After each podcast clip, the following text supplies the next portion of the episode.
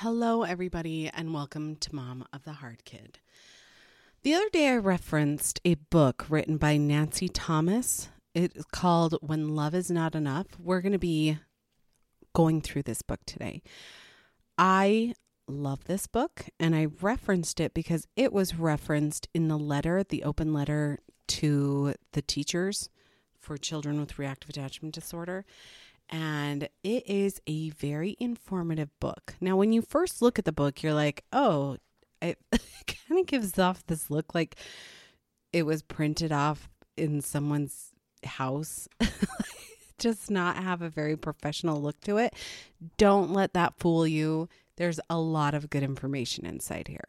I also kind of want to brace you for the fact that this book is a strict book. So if you have a hard time with strict things, know that you're probably going to have a hard time with this book. But I don't have a hard time with strict things. I think it's been very beneficial to my child who has reactive attachment disorder.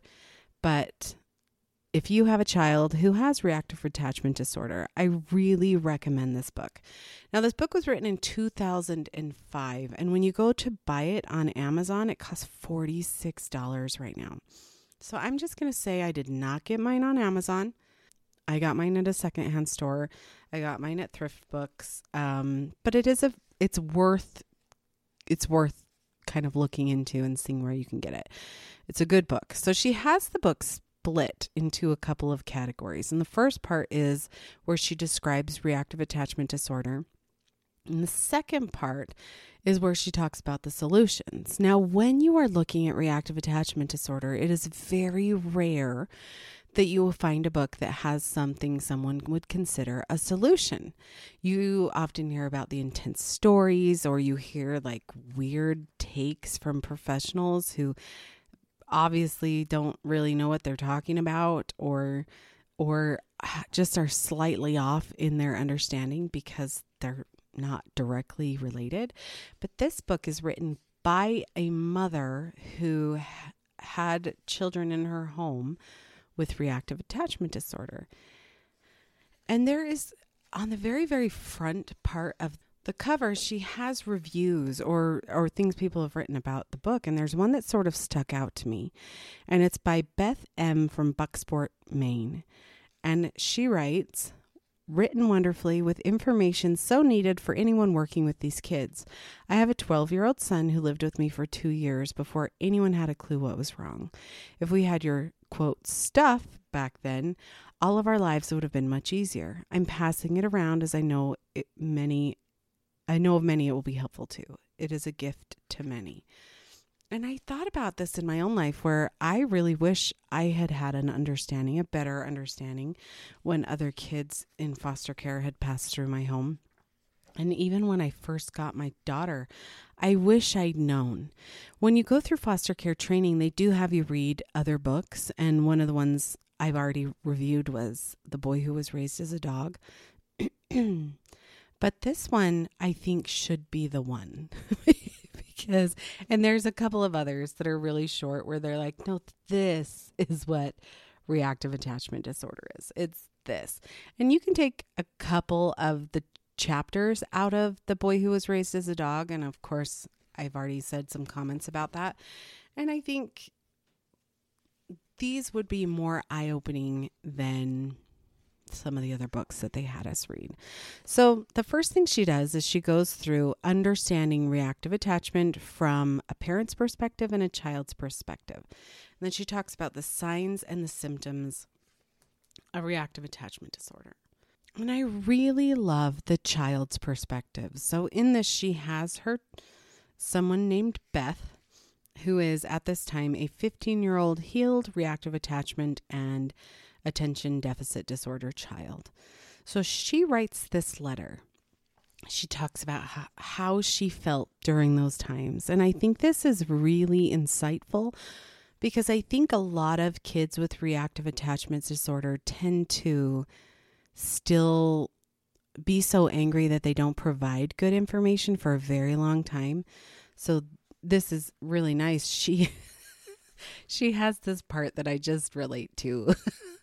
So there's, I'm going to read this paragraph that she writes. to every other person, I was charming. I was a charming, adorable child with big blue eyes. How could this child be disturbed? She's just a little girl. Yeah, just a little girl with a solid rock for a heart.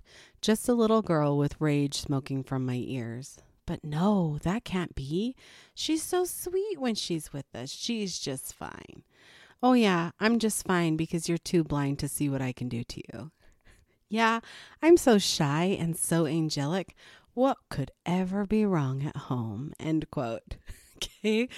Oh, and I'm going to skip down to this just a few sentences and begin again. Quote Now you don't start to love me, or you will get the power of my wrath. You too will know what I hide so well from the outside world. If you love me, I will die. No, no, no, right? So then I'm going to continue in another section. No, actually, just the next one because it makes me laugh because I can relate to it so much. Quote Babysitters were no match for me. I was a five year old, 30 pound terror. They would do anything to get me to shut up or calm down. Anything. I would lie, and say my mommy and daddy hated me and that they didn't care. And when they sent me to bed, I would howl and holler for my mommy. Of course, I didn't care whether my mommy lived or died. Actually, I did care. I cared if she lived. I didn't want her to live. If she lived, I would die. End quote.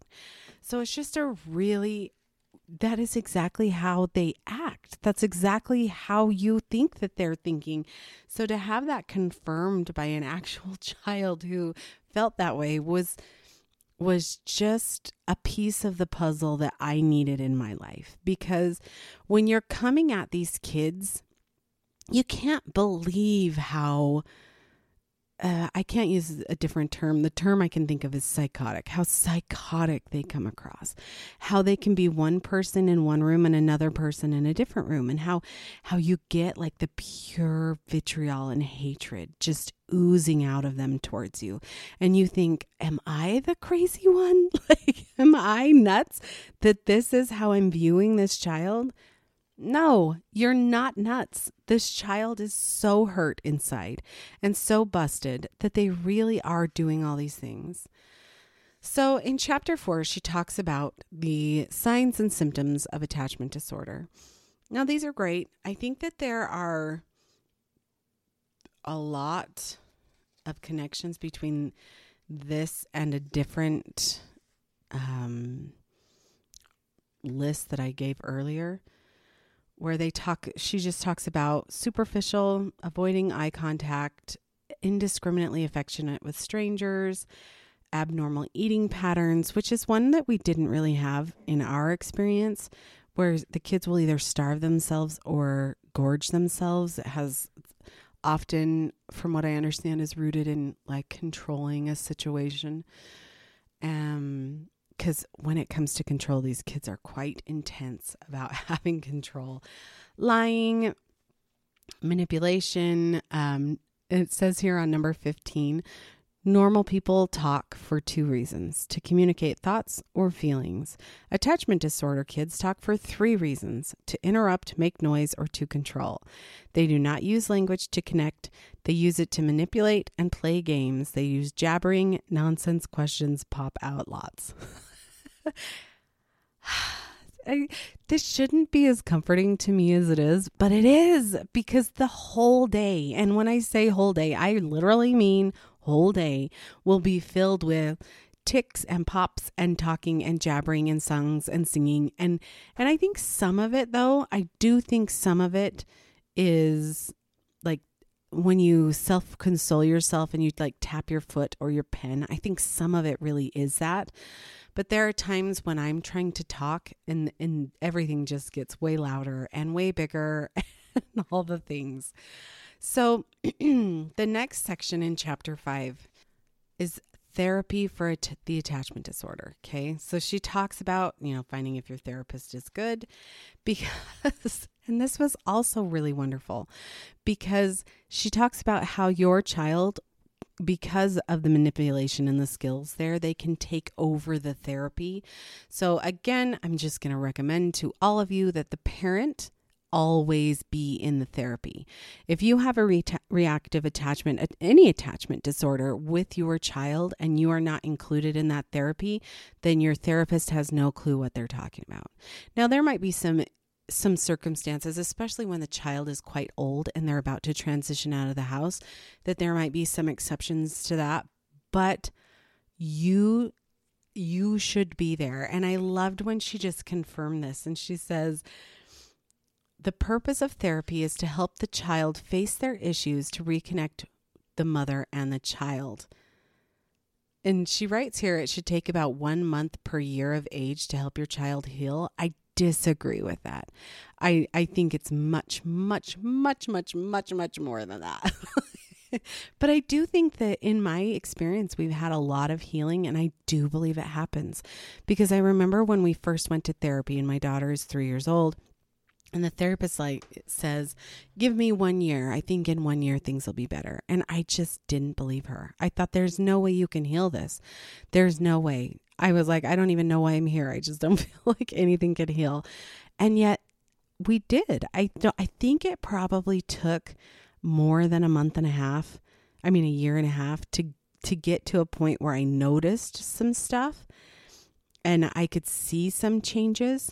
So I don't think it was like a month per year. I don't think that's correct. But I suppose every kid is going to be different, right? So she talks about one of the worst forms of therapy. And I love this.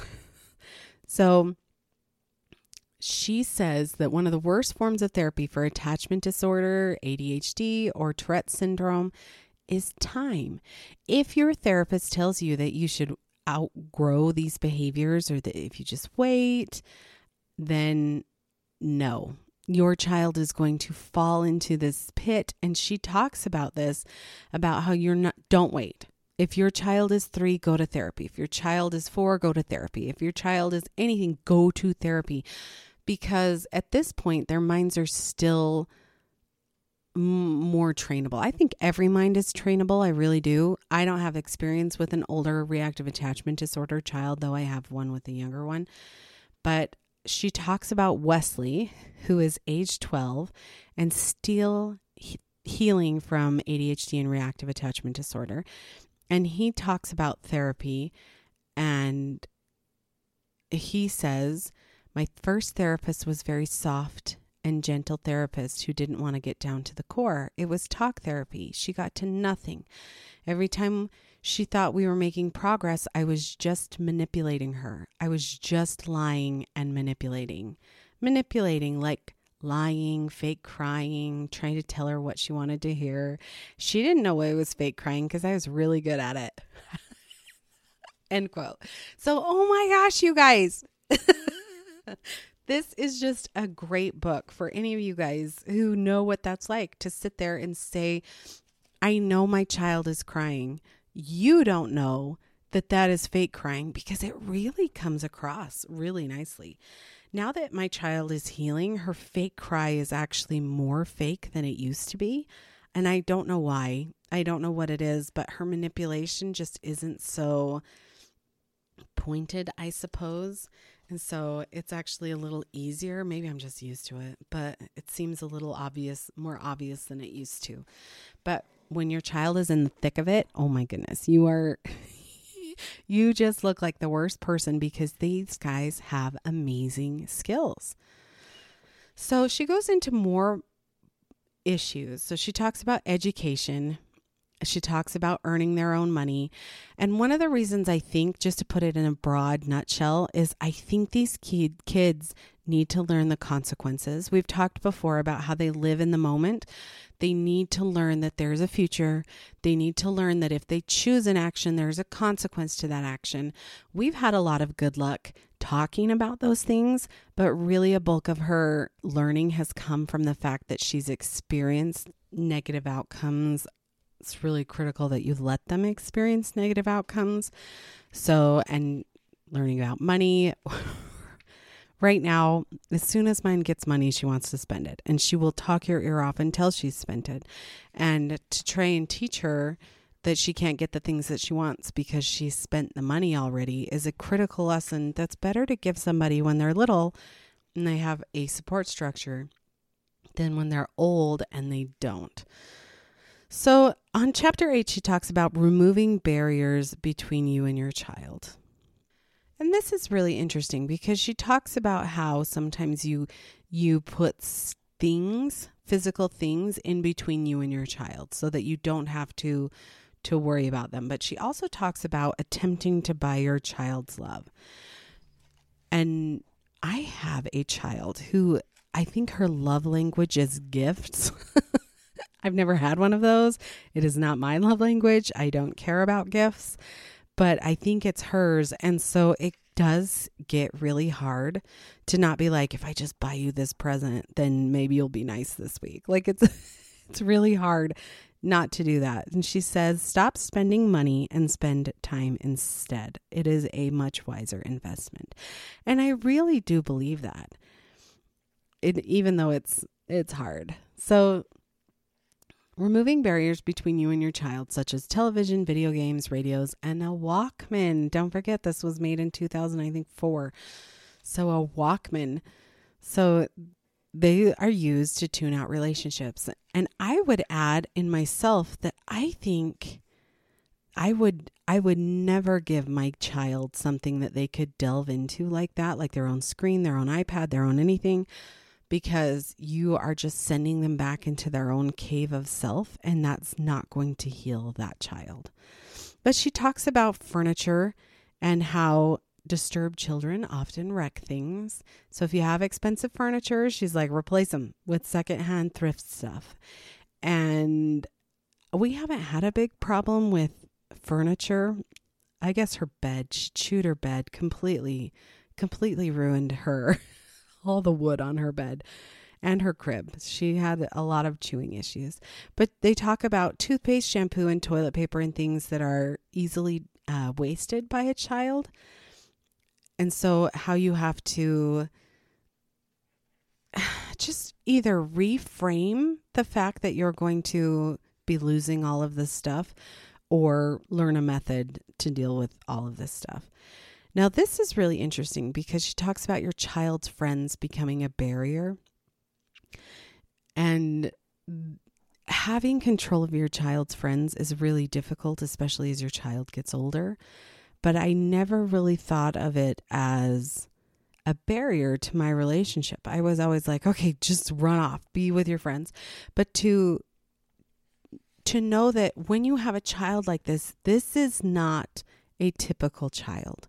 This is a child who has mental illness that was brought on by a certain set of circumstances. And if you allow this child to dodge the healing process, you are doing nothing beneficial for that child. So when she says, she talks about friends being a problem, I actually I could see how that would be so. It doesn't really seem the case in our situation. We don't have a lot of we don't have a lot of kids in our neighborhood, but yeah, I can definitely see how that was. Chapter 9 Avoid the wrong battles and win the war against rage.